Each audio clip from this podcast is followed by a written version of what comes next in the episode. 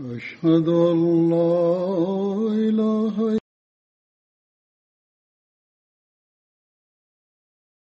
إلا لا شريك له. وأشهد أن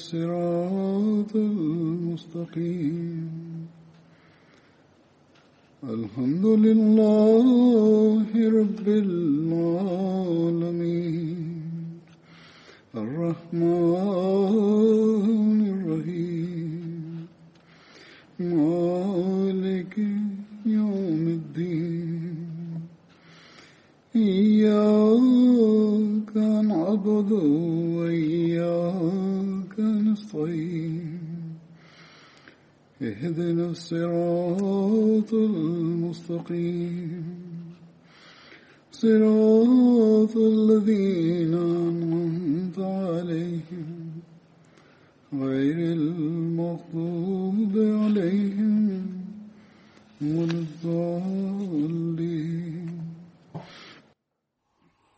Di antara para sahabat Badar yang akan saya sampaikan pada hari ini, Salah satunya adalah Hadrat Said bin Zaid.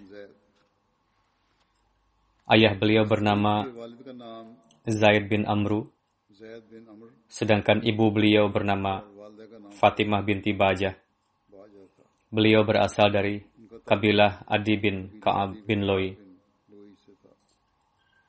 Beliau dipanggil Abul Awar Sebagian menerangkan bahwa beliau dipanggil Abu Saud. Beliau bertubuh tinggi, kulit beliau berwarna gandum dan berambut tebal. Beliau adalah sepupu Hadrat Umar radhiyallahu.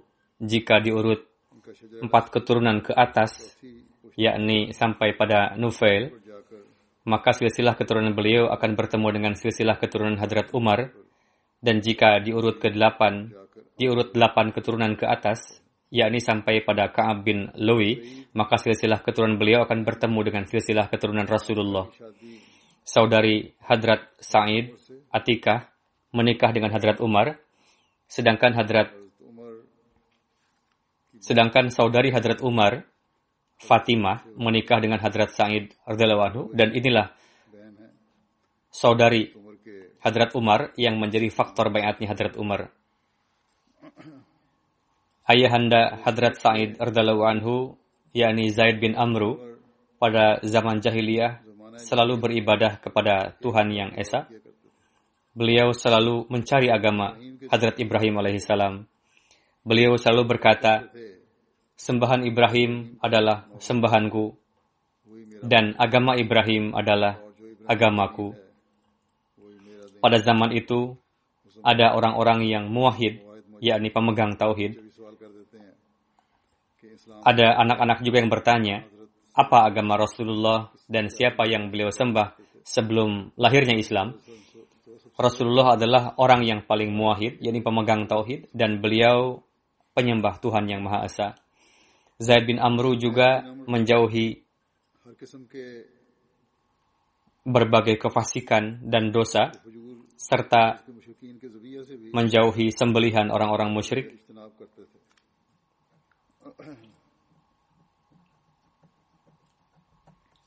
Suatu kali ya, gitu. beliau bertemu dengan Rasulullah Sallallahu Alaihi Wasallam sebelum pendakwaan. Dan ini diterangkan secara rinci di dalam Sahih Bukhari. Hadrat Abdullah bin Umar radhiallahu anhu meriwayatkan bahwa Rasulullah Sallallahu Alaihi Wasallam bertemu dengan Zaid bin Amru bin Nufail di daerah Baldah pertemuan ini terjadi sebelum wahyu turun kepada Rasulullah, yakni sebelum pendawaan kenabian Rasulullah. Balda adalah nama sebuah lembah yang terletak di barat Mekah, yakni terletak di antara Jalan Tamim menuju Mekah. Dalam pertemuan itu, di hadapan beliau dihidangkan makanan, namun Rasulullah menolak untuk menyantapnya Zaid berkata, saya pun tidak memakan hewan yang disembelih di tempat pengorbanan kalian, dan saya hanya makan hewan yang disembelih dengan nama Allah. Hadrat Rasulullah tidak menyantapnya demi kehati-hatian, kalau-kalau makanan itu dibuat dari hewan sembelihan atas nama selain Allah. Itulah sebabnya Zaid berkata bahwa saya pun tidak makan daging hewan yang disembelih atas nama selain Allah.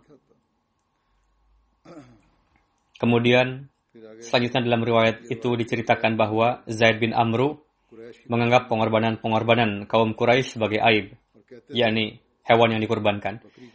Beliau berkata bahwa kambing juga diciptakan Allah Ta'ala dan untuk itulah dia menurunkan air dari langit dan menumbuhkan rerumputan dari bumi. Lalu kalian menyembelihnya atas nama selain Allah, yakni Hadrat Zaid memandang buruk penyembelihan hewan yang disembelih atas nama selain Allah dan menganggapnya sebagai dosa besar.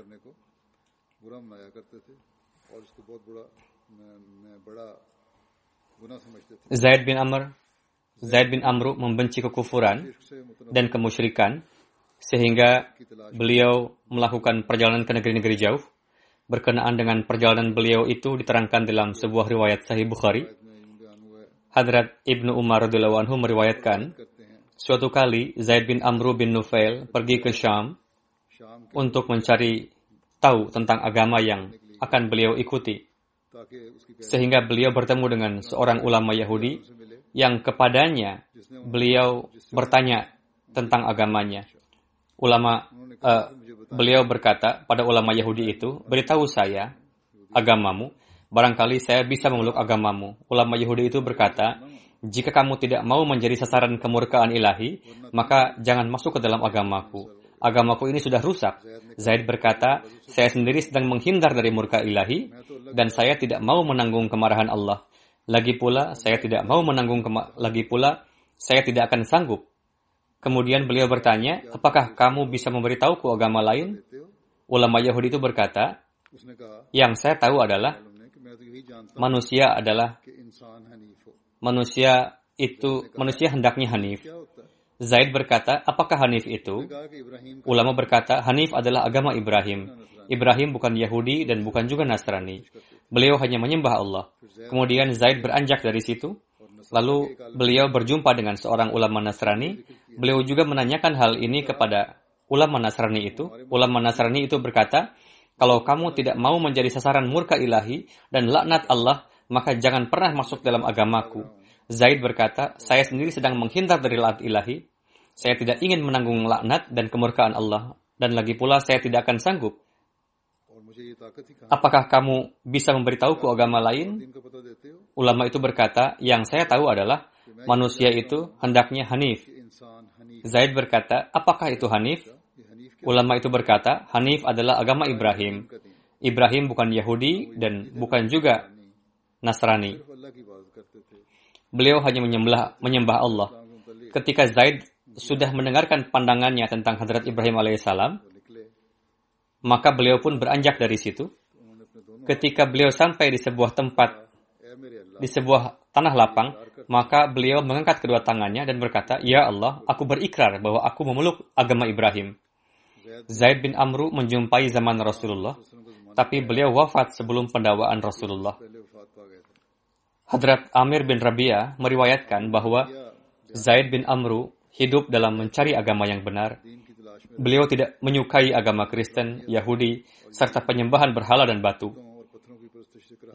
Beliau bertentangan dengan kaumnya, dan beliau menzahirkan bahwa beliau meninggalkan berhala-berhala yang disembah oleh nenek moyang beliau. Beliau juga tidak memakan sembelihan mereka. Suatu kali beliau berkata kepada saya, "Wahai Amir, aku bertentangan dengan kaumku. Aku akan mengikuti agama Ibrahim dan apa yang disembelih Ibrahim." Setelah itu, aku mengikuti Ismail yang salat ke arah kiblat ini. Aku menunggu seorang nabi dari keturunan Ismail. Tapi sepertinya aku tidak akan menjumpai zaman Nabi itu, sehingga aku bisa menerima kebenarannya, beriman padanya, dan memberi kesaksian bahwa dia adalah Nabi yang benar. Wahai Amir, jika kamu mendapati zaman Nabi itu, maka sampaikanlah salamku padanya. Amir berkata, ketika Rasulullah SAW mendakwakan diri, saya bayat masuk Islam, saya sampaikan pesan dan salam Zaid bin Amru kepada Rasulullah. Rasulullah menjawab, menjawab salamnya dan beliau memanjatkan doa rahmat untuknya. Kemudian Rasul bersabda, Aku melihatnya di surga sedang berjalan dengan pakaian yang menjuntai panjang. Zaid bin Amru sangat bangga dengan keyakinannya atas tauhid. Hadrat Asma binti Abu Bakar meriwayatkan tentang sebuah peristiwa di zaman jahiliyah.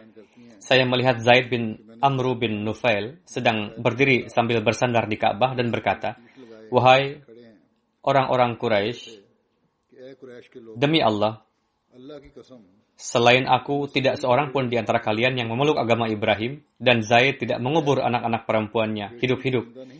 yakni beliau tidak mengubur hidup-hidup anak-anak perempuan sebagaimana tradisi sebagian kabilah Arab yang mengubur hidup-hidup anak-anak perempuannya. Bahkan kalau beliau mengetahui ada yang ingin mengubur hidup-hidup anak perempuannya, maka beliau berkata padanya, "Jangan bunuh dia, jangan bunuh dia. Aku akan menanggung biayanya dan memberi dia makan." Lalu beliau mengurus anak tersebut. Setelah anak perempuan tersebut dewasa, beliau mengatakan kepada ayahnya, "Jika kamu ingin, saya akan serahkan anak ini padamu. Jika tidak, saya akan mengurusi segala sesuatunya, yakni pernikahan dan lain-lainnya." Dalam satu riwayat, Hadrat Asma binti Abu Bakar meriwayatkan, riwayat pertama tadi dari Bukhari,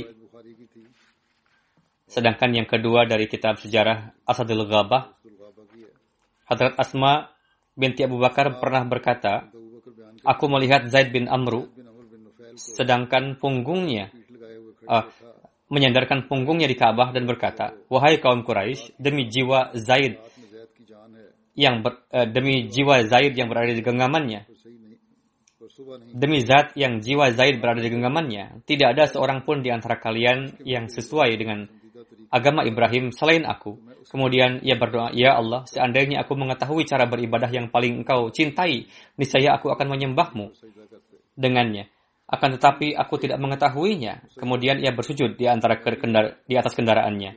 Diriwayatkan oleh Said bin Musayyab bahwa Hadrat Zaid wafat lima tahun sebelum pengutusan Rasulullah. Saat itu bangsa Quraisy tengah membangun Ka'bah. Ketika wafat, beliau mengatakan, Saya meyakini agama Ibrahim ketika menjelaskan perihal Hadrat Said disinggung juga berkenaan dengan ayah beliau.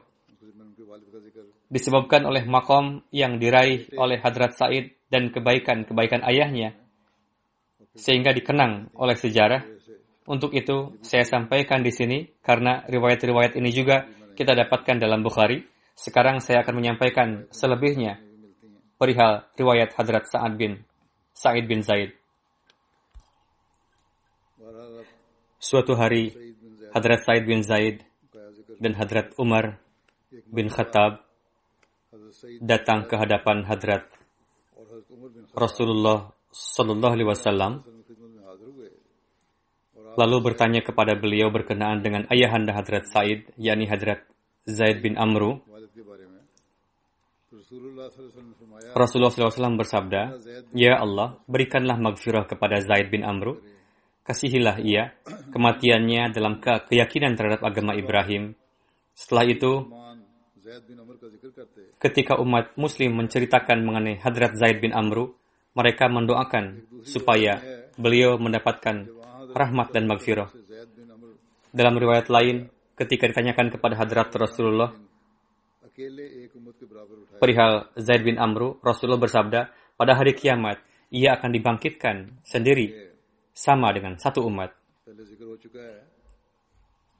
Seperti yang telah disampaikan sebelumnya bahwa Hadrat Said bin Zaid adalah adik ipar Hadrat Umar.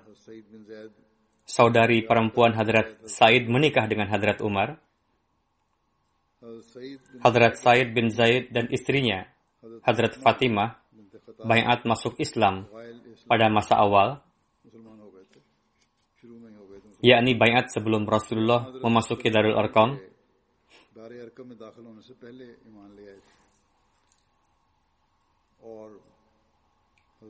Istri Hadrat Said, yakni Hadrat Fatimah, menjadi perantara bayatnya Hadrat Umar, seperti yang telah saya sampaikan.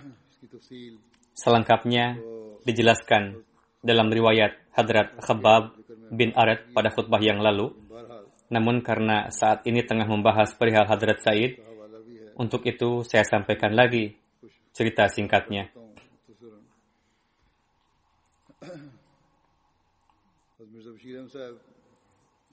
Hadrat Mirza Bashir Ahmad menulis dalam buku Sirat Khatamun Nabiyyin hanya beberapa hari pasca bayatnya Hadrat Hamzah, Allah Ta'ala telah memberikan kesempatan lagi kepada umat muslim untuk berbahagia dengan bayatnya Hadrat Umar yang pada saat itu merupakan penentang keras. Sifat keras sangat dominan dalam tabiat Hadrat Umar.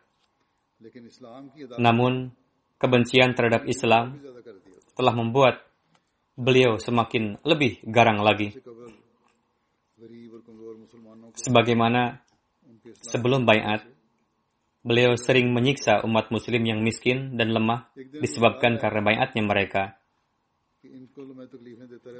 Namun setelah lelah menyiksa mereka dan mengetahui kecilnya harapan mereka akan kembali murtad, akhirnya terfikir oleh Hadrat Umar, kenapa tidak lantas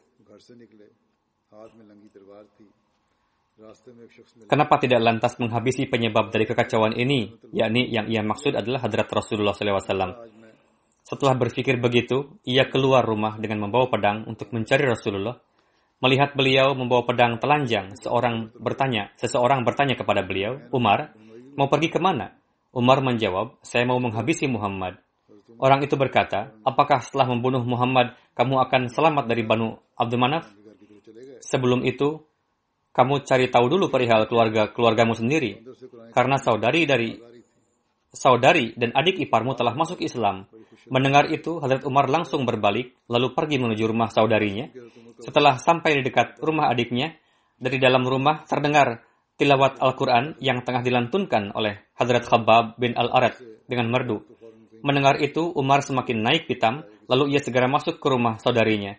Seketika mendengar teriakan Umar, Hadrat Khabbab langsung bersembunyi. Dan saudari beliau, Fatimah, langsung menyembunyikan naskah-naskah Al-Quran. Hadrat Umar masuk lalu berkata dengan suara keras, Saya dengar kalian telah berpaling dari agama kalian.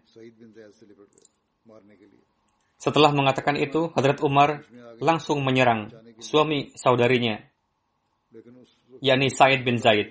Melihat itu, Fatimah berusaha menyelamatkan suaminya, namun Fatimah pun terluka karenanya. Namun dengan penuh keberanian,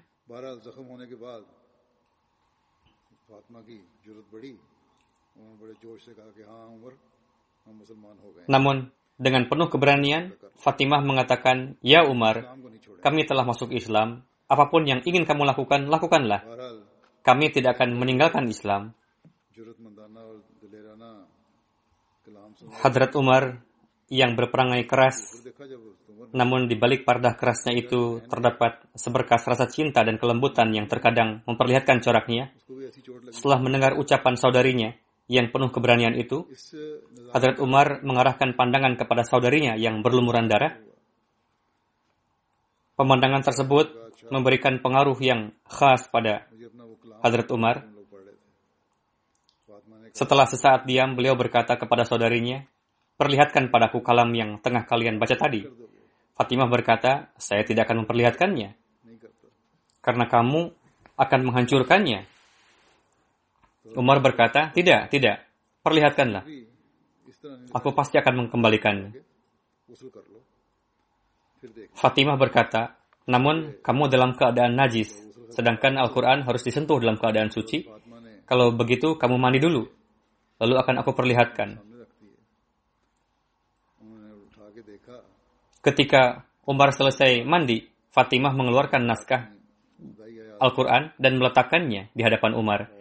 Umar memegang dan melihatnya. Ternyata itu adalah ayat-ayat permulaan surah Toha. Hazrat Umar mulai membacanya dengan hati yang penuh ru'ub. Setiap untayan kata merasuk dalam fitrat beliau yang baik dan merupakan buah dari doa Rasulullah SAW juga sehingga setiap katanya menyentuh hati beliau. Ketika sampai kepada ayat yang berbunyi, Innani anallahu La ilaha illa ana fa'budni wa aqimis salata li dhikri. Inna sa'ata atiyatun akadu ukhfiha litujza kulla nafsin. Sesungguhnya aku ini adalah Allah. Tidak ada Tuhan yang hak selain aku, yang aku selain aku, maka sembahlah aku dan dirikanlah salat untuk mengingat aku. Sesungguhnya hari kiamat itu akan datang. Aku merahasiakan waktunya agar supaya tiap-tiap diri itu dibalas dengan apa yang ia usahakan.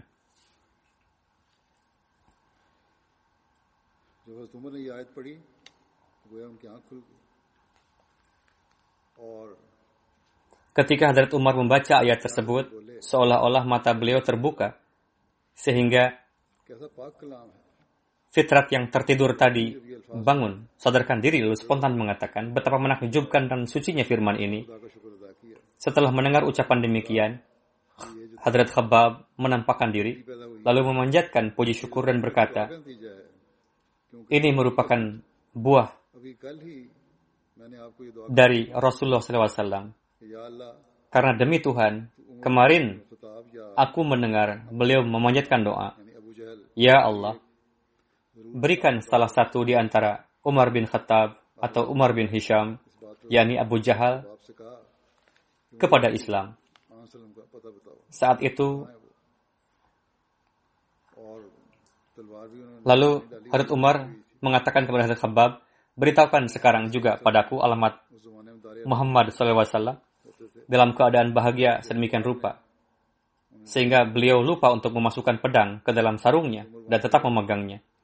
Pada masa itu, Hadrat Rasulullah biasa tinggal di Darul Arqam, lalu Khabbab memberitahukan alamat Darul Arqam kepada Hadrat Umar. Umar berangkat dan sesampainya di depan pintu lalu mengetuknya keras. Setelah mengintip melalui lubang pintu dan melihat Umar tengah memegang pedang di depan pintu, sahabat pun enggan membuka membukakan pintu. Namun Rasulullah bersabda, buka pintu. Hadrat Hamzah pun mengatakan, yang saat itu tengah berada di sana, buka saja pintunya. Jika ia datang dengan membawa iradah baik, itu lebih baik baginya. Namun jika tidak, demi Tuhan, aku akan tebas lehernya dengan pedangnya sendiri. Lalu dibukakanlah pintu.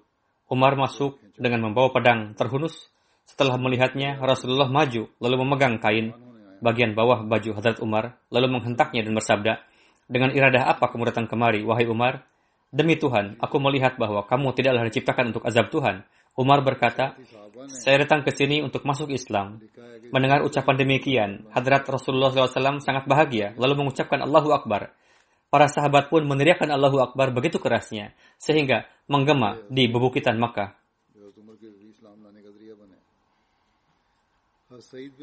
Demikianlah Hadrat Said yang juga telah menjadi perantara bayatnya hadrat Umar ke dalam Islam. Hadrat Said bin Zaid merupakan muhajirin awal. Sesampainya di Madinah, beliau tinggal di rumah Hadrat Rifa bin Abdul Munzir, yakni saudara dari Hadrat Abu Lubabah. Hadrat Rasulullah menjalinkan persaudaraan antara beliau dengan Hadrat Rafi bin Malik. Menurut riwayat lain, dengan Hadrat Ubay bin Ka'ab. Hadrat Said bin Zaid tidak dapat ikut serta pada perang Badar. Meskipun demikian, Rasulullah menetapkan bagian harta ghanimah untuk beliau. Karena itulah para sahabat yang karena suatu alasan tertentu Rasulullah memberikan bagian harta ghanimah kepada mereka digolongkan ke dalam sahabat Badar. Perihal alasan ketidakikutsertaan beliau dalam perang Badar telah disampaikan ketika menerangkan hadrat Talha bin Ubaidullah namun, karena dianggap perlu, untuk itu saya sampaikan kembali di sini. Perlu saya sampaikan bahwa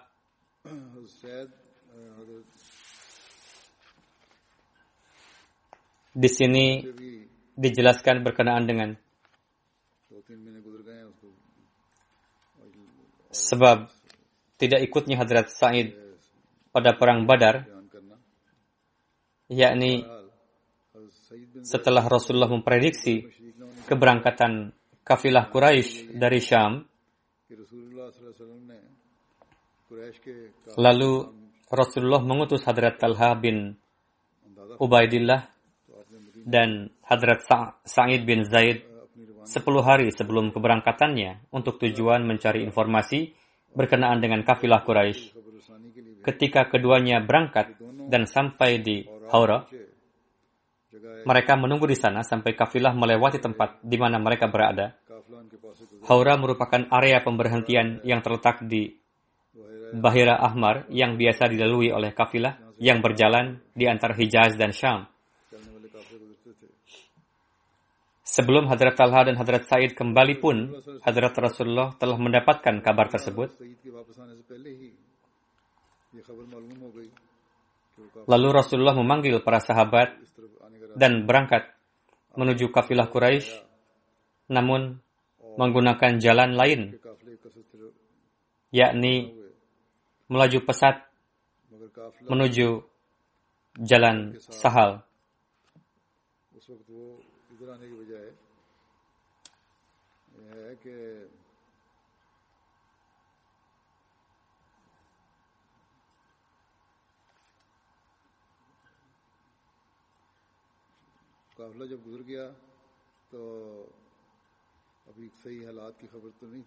Mengenai hal itu pernah disampaikan juga sebelumnya. Kafilah kufar Mekah pun terus berjalan siang malam untuk menghindari orang-orang yang menyasar mereka.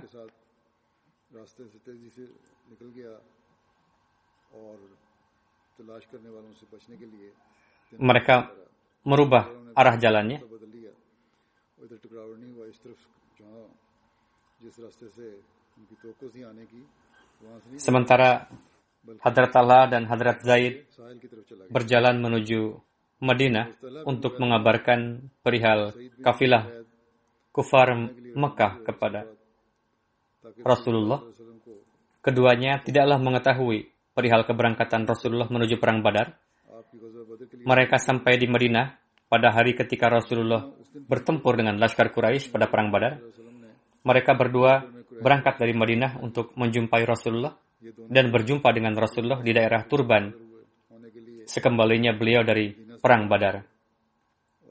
Turban adalah sebuah lembah yang berjarak 19 mil dari Madinah yang mana di sana banyak sekali terdapat sumur yang airnya berkualitas baik. Rasul singgah di tempat tersebut ketika dalam perjalanan menuju Badar. Kafilah tersebut merupakan kafilah dagang yang muncul dari arah lain, begitu juga kafilah lainnya yang merupakan pasukan tentara yang muncul dari Mekah untuk menyerang adalah berbeda. Mereka memasang kemah di daerah Badar. Alhasil, Rasulullah berangkat dengan tujuan untuk mencari tahu kafilah tersebut, apa niatan mereka. Tidak mengetahui bahwa muncul dari muncul juga pasukan tentara Hadrat Talha dan Hadrat Said tidak ikut serta pada perang Badar. Namun Rasulullah memberikan jatah bagian harta ghanimah kepada mereka berdua. Sebagaimana telah disebutkan di, di awal, alhasil keduanya ditetapkan ikut serta pada perang Badar. Hadrat Said bin Zaid termasuk di antara Ashraf Mubashara, yakni 10 sahabat yang beruntung yang di dunia ini juga merupakan mendapat mendapatkan kabar suka mengenai surga dari lisan beberkat Rasulullah. Hadrat Abdurrahman bin Auf meriwayatkan bahwa Rasulullah menyebutkan satu persatu nama Hadrat Abu Bakar, Umar, Uthman, Ali, Talha, Zubair, Abdurrahman bin Auf, Sa'ad bin Abi Waqqas, Sa'id bin Zaid, dan Abu Ubaidah bin Al-Jarrah. Lalu beliau bersabda bahwa mereka ini adalah ahli surga.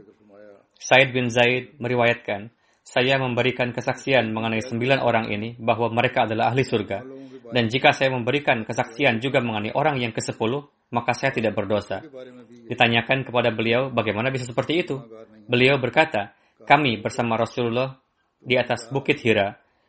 Tiba-tiba bukit itu bergoyang. Beliau bersabda, Tenanglah, wahai Hira. Sesungguhnya di atas engkau ada seorang nabi, siddiq, dan syahid. Seorang bertanya, siapakah orang-orang yang merupakan ahli surga tersebut? Hadrat Sa'id bin Zaid menjawab, Rasulullah, Abu Bakar, Umar, Utsman, Ali, Talha, Zubair, Sa'ad, dan Abdurrahman bin Auf. Ditanyakan kepada beliau, siapakah orang yang ke-10? Hadrat Sa'id bin Zaid berkata, itu adalah saya. Said bin Zubair meriwayatkan bahwa Hadrat Abu Bakar, Umar, Utsman, Ali, Talha, Zubair, Sa'ad, Abdurrahman, dan Hadrat Said bin Zaid dalam medan peperangan berada di depan Rasulullah SAW, yakni mempertahankan beliau dan dalam salat mereka berdiri di belakang Rasulullah.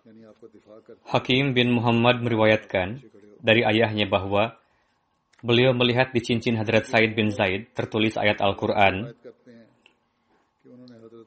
Di masa kekhalifahan Hadrat Umar, secara rutin dilakukan pengiriman pasukan ke medan perang di Syam. Hadrat Said bin Zaid ditetapkan sebagai pemimpin pasukan infanteri di bawah komando Hadrat Abu Ubaidah. Beliau ikut serta dalam pengepungan Damaskus dan perang Yarmuk yang menentukan dengan keberanian yang menonjol. Pada masa perang Hadrat Said bin Zaid ditetapkan sebagai gubernur Damaskus, namun beliau menulis jawaban kepada Hadrat Abu Ubaidah bahwa saya tidak bisa melakukan hal ini bahwa Anda sekalian berjihad sedangkan saya mahrum dari jihad ini. Oleh karena itu, segera sesampainya surat ini, utuslah orang lain ke tempat saya dan saya secepatnya akan datang kepada Anda. Maka Hadrat Abu Ubaidah terpaksa mengirim Yazid bin Abu Sufyan dan Hadrat Said bin Zaid kembali ikut serta dalam perang. Di hadapan Hadrat Said bin Zaid terjadi banyak revolusi-revolusi. Belasan peperangan terjadi di hadapan beliau dan meskipun dikarenakan kezuhudan dan ketakwaannya, beliau selalu menghindar dari perselisihan-perselisihan tersebut. Namun, beliau tidak segan untuk mengemukakan pendapat beliau mengenai suatu hal yang mengenainya. Beliau memiliki suatu pandangan. Ketika Hadrat Utsman syahid di Masjid Kufah, beliau berbicara kepada khalayak umum bahwa apa yang kalian lakukan terhadap Utsman, jika itu bisa mengguncangkan Gunung Uhud sekalipun, maka tidak ada yang patut dibanggakan. Sedemikian, demikian juga suatu hari Mughirah bin Syubah mencerca Hadrat Ali di Masjid Jami Kufah. Lalu Hadrat Said bin Zaid bersabda, Wahai Mughirah bin Syubah, Wahai Mughirah bin Syubah, wahai Mughirah bin Syubah, aku mendengar Hadrat Rasulullah bersabda, Wahai bahwa ke sepuluh orang ini akan berada di surga dan salah satu di antaranya adalah Hadrat Ali. Hadrat Sa'ad bin Zaid adalah seseorang yang doanya mustajab. Suatu kali beliau dituduh merampas tanah. Rincian peristiwanya adalah sebagai berikut. Tanah milik seorang wanita bernama Urwah binti Aus berbatasan dengan tanah milik Hadrat Said bin Zaid. Wanita itu mengadu kepada gubernur yang telah ditetapkan oleh Hadrat Muawiyah untuk Madinah Marwan bin Hakim bahwa Hadrat Said telah dengan zalim merampas tanahnya. Marwan menugaskan seseorang untuk melakukan penyelidikan. Hadrat Said menjawab kepada orang tersebut, bagaimana mungkin saya bisa berbuat zalim setelah mendengar Rasulullah bersabda bahwa barang siapa yang merampas tanah orang lain walau hanya satu jengkal pada hari kiamat pada lehernya akan dipikulkan tujuh lapis bumi. Kemudian beliau berkata, Ya Allah, jika Urwah berkata bohong, maka janganlah matikan ia sebelum ia menjadi buta dan sumur di rumahnya menjadi kuburannya. Kemudian tertulis bahwa Urwah menjadi mahrum dari nikmat penglihatannya. Lalu pada suatu hari ketika berjalan-jalan ia terjatuh ke dalam sumur di rumahnya dan meninggal. Setelah itu peristiwa itu menjadi sebuah peribahasa dan penduduk Madinah biasa mengatakan bahwa amakallahu kama ama urwah yakni semoga Allah membutakanmu seperti dia telah membutakan urwah. Hadrat Said bin Zaid wafat pada tahun 50-51 Hijriah di usia 70 tahun pada hari Jumat, berdasarkan beberapa riwayat, pada saat wafat, usia beliau lebih dari 70 tahun. Makam beliau terletak di Akik yang ber berada di lingkungan Madinah. Jazirah Arab memiliki banyak wadi-wadi, yakni sungai kering di padang pasir. Di antara wadi-wadi tersebut, yang paling besar adalah Wadi Akik yang membentang dari barat laut Madinah hingga tenggara Madinah dan semua wadi-wadi di Madinah Munawarah terhubung dengan wadi tersebut.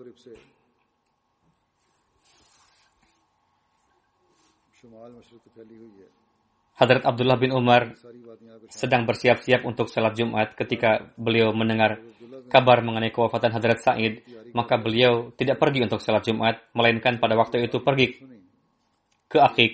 Hadrat Sa'ad bin Abi Waqqas memandikan jenazahnya, lalu jenazah beliau dibawa ke Madinah dengan tandu oleh orang tersebut, oleh orang-orang. Kemudian Hadrat Abdullah bin Umar memimpin salat jenazah dan beliau dimakamkan di Madinah. Menurut riwayat lain lainnya, ketika Hadrat Abdullah bin Umar mendengar kabar kewafatan Hadrat Said bin Zaid, beliau sedang bersiap-siap untuk pergi salat Jumat.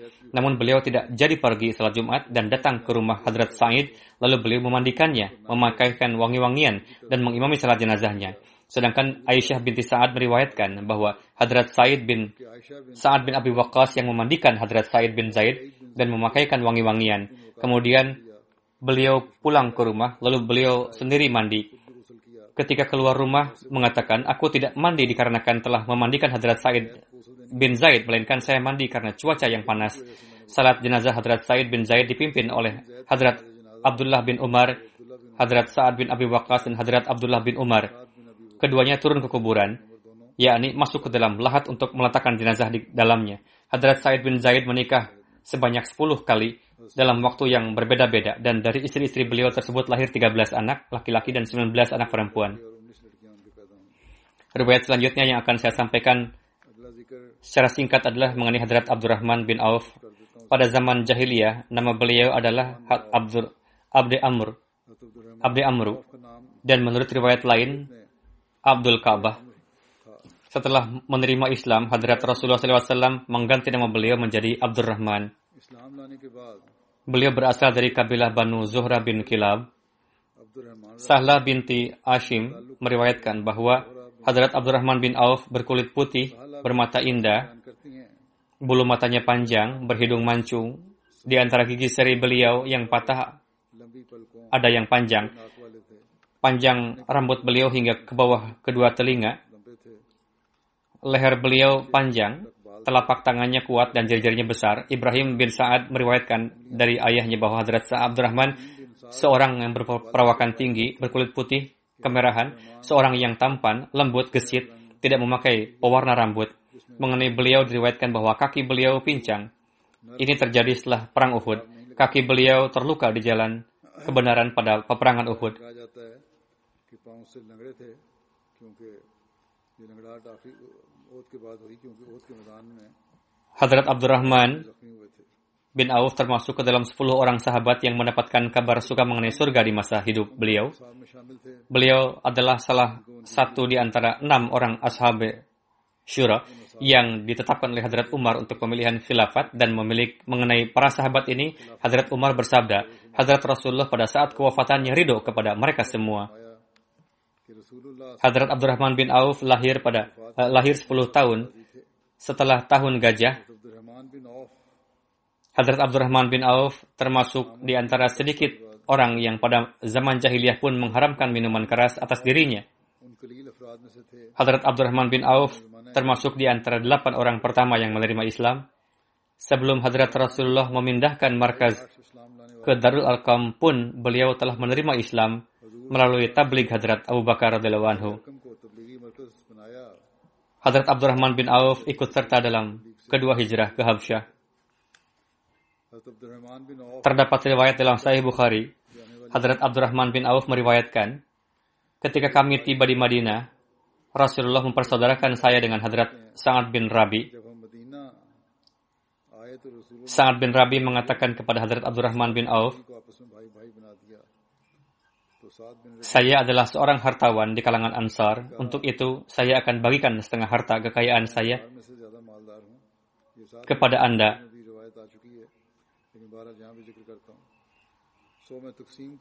Begitupun saya memiliki dua istri. Istri yang mana yang Anda sukai, lalu akan saya ceraikan. Istri saya tersebut untuk Tuan. Setelah masa idah berlalu, silakan Tuan nikahi. Setelah mendengar itu, Hadrat Abdullah Abdul Abdurrahman berkata, saya tidak memerlukannya. Tolong beritahukan saya kepada saya, apakah di sini ada pasar yang bisa bertijarat di, di dalamnya? Hadrat saat mengatakan, di sini terdapat pasar KNK. Lalu setelah mencari tahu, Hadrat Abdurrahman pergi ke pasar tersebut di pagi hari, lalu membeli panir dan ghi. Seperti itulah beliau pergi ke pasar setiap pagi.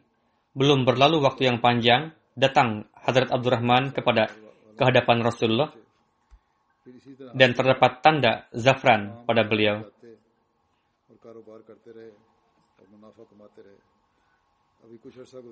Rasulullah bertanya, saat itu Rasulullah tidak mengetahui uh, arti tanda tersebut, yakni tanda zafran memberitahukan bahwa beliau sudah menikah. Hazrat Rasulullah bertanya, apakah Anda telah menikah? Beliau menjawab, ya benar. Rasul bersabda, dengan siapa? Beliau menjawab dengan seorang wanita Ansar. Rasul ber- bertanya, apa maharnya?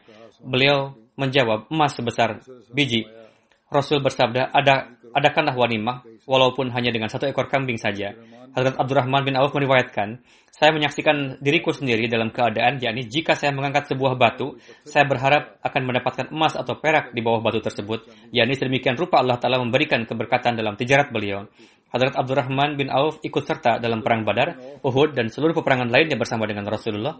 Dalam menjelaskan peristiwa perang Badar, Hadrat Abdurrahman bin Auf meriwayatkan, ketika saya tengah berdiri pada barisan perang Badar, lalu melihat ke kiri dan ke kanan, apa yang saya lihat? Ada dua pemuda Ansar yang masih usia dini. Saya berhasrat, seandainya saya berada di antara orang yang lebih muda dan lebih kuat dari mereka.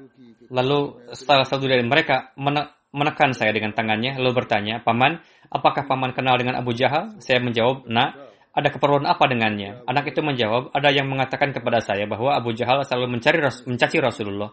Demi zat yang jiwaku berada di tangannya, jika saja aku dapat melihatnya, maka mataku dan matanya tidak akan berpisah sebelum di antara kami ada yang mati setelah telah ditakdirkan sejak sebelumnya.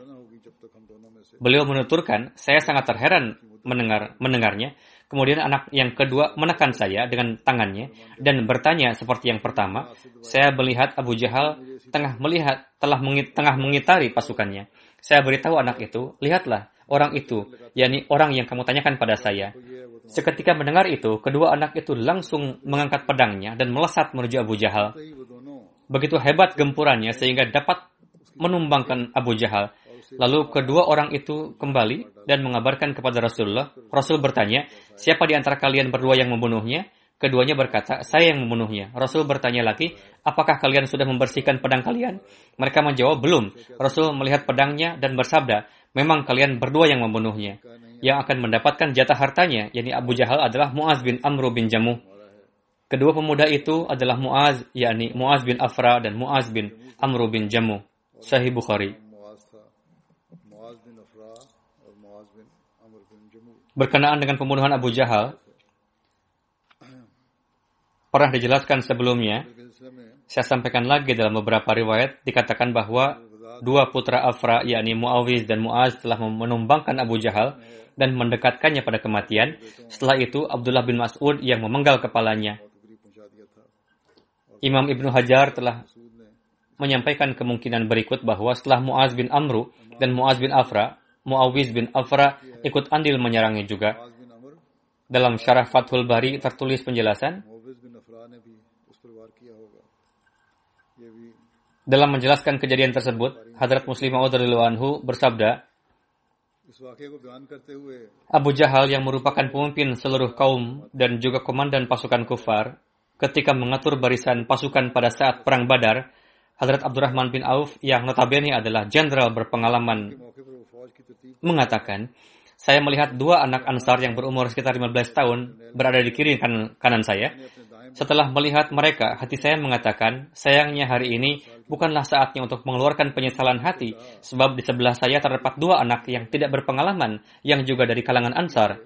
Mereka belum layak untuk perang. Hadrat Muslim Ma'ud bersabda, Hadrat Abdurrahman berkata, ketika diliputi perasaan seperti itu, Tiba-tiba pemuda yang sebelah kanan saya menyikut saya. Saya menganggap dia ingin mengatakan sesuatu kepada saya, lalu saya mengarahkan pandangan kepadanya. Pemuda itu berkata, Paman, tolong tundukkan badan sebentar, saya ingin mengatakan sesuatu di telinga paman, supaya kawan saya di sebelah sana tidak mendengarnya. Ketika saya mendekatkan telinga saya kepadanya, pemuda itu berkata, yang manakah Abu Jahal yang biasa menyakiti Rasulullah? Saya bertekad untuk membunuhnya. Belum lagi perkataannya selesai, pemuda yang sebelah kiri saya menyikut saya. Lalu saya memukulkan badan untuk pemuda tersebut. Pemuda yang sebelah kiri pun mengatakan hal yang sama. Paman, yang manakah Abu Jahal yang selalu menyakiti Rasulullah?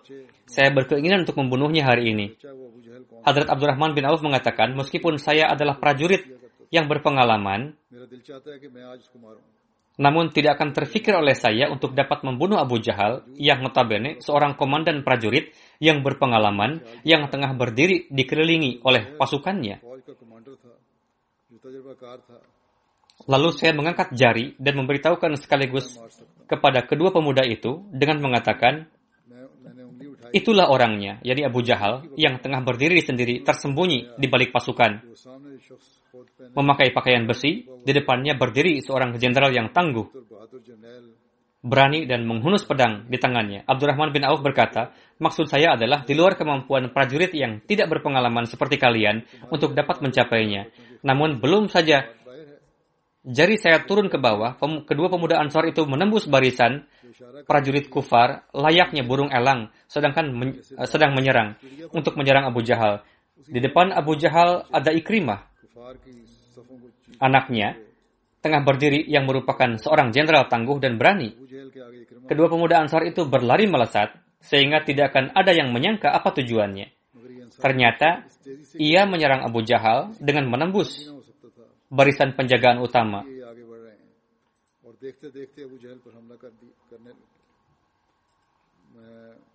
Pasukan penjaga yang berdiri dengan pedang terhunus tidak dapat menebasnya tidak dapat menebaskan pedangnya pada waktunya.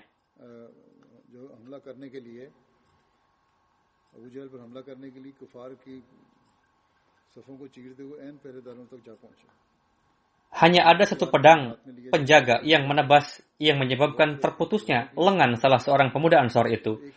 Namun bagi orang yang tidak segan-segan untuk mengorbankan jiwanya, apalah artinya terputusnya tangan lengan baginya sebagaimana batu jatuh dari atas gunung, seperti itu jugalah kedua pemuda itu menembus barisan pasukan dengan dan sampai pada Abu Jahal lalu berhasil menumbangkan komandan pasukan kufar sebelum dimulainya perang.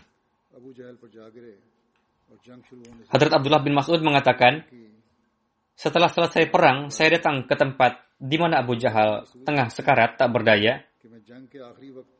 Saya bertanya, bagaimana kabarmu? Abu Jahal mengatakan, saya akan mati, namun dengan penuh penyesalan, karena kematian bukanlah hal yang besar. Namun, yang disesalkan adalah sebelum mengeluarkan penyesalan dalam hati, dua anak kecil Ansar menumbangkan saya. Penduduk Ansar biasa memandang dengan pandangan rendah terhadap kaum Ansar. Karena Abu Jahal menceritakannya dengan penuh penyesalan. Ia berkata, inilah penyesalan yang akan aku bawa mati dan aku akan sangat menderita karenanya. Untuk itu, kamu berbuat ihsanlah padaku. Jika kamu menebaskan pedang dengan satu tebasan, sisakanlah panjang leherku, karena ciri-ciri kematian seorang jenderal adalah lehernya tersisa panjang setelah dipenggal. Hadrat Abdullah bin Mas'ud menuruti perkataannya untuk membunuhnya, namun memenggal lehernya dengan hanya menyisakan sedikit dari dagu. Seolah-olah ketika mati pun keinginannya tidak terpenuhi, supaya lehernya disisakan panjang. Berkenaan dengan pengorbanan telah dijelaskan bagaimana dalamnya kecintaan anak-anak terhadap Rasulullah sehingga mereka bertekad untuk membalas musuh Rasulullah Sallallahu Wasallam.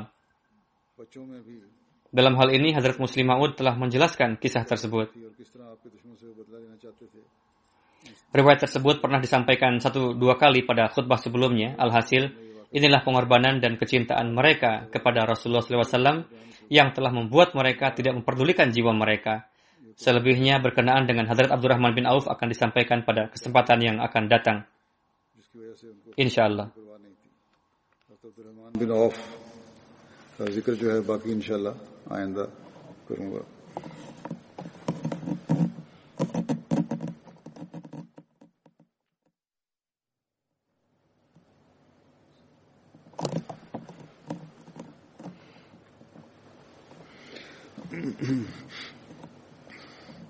الحمد لله الحمد لله نحمده ونستعينه ونستغفره ونؤمن به ونتوكل عليه ونعوذ بالله من شرور أنفسنا ومن سيئات أعمالنا. من يهده الله فلا مضل له ومن يضلله فلا هادي له ونشهد أن لا إله إلا الله ونشهد أن محمدا عبده ورسوله عباد الله رحمكم الله إن الله يأمر بالعدل واللسان وإيتاء ذي القربى وينهى عن الفحشاء والمنكر والبغي يعظكم لعلكم تذكرون اذكروا الله يذكركم وادعوه يستجب لكم ولذكر الله أكبر.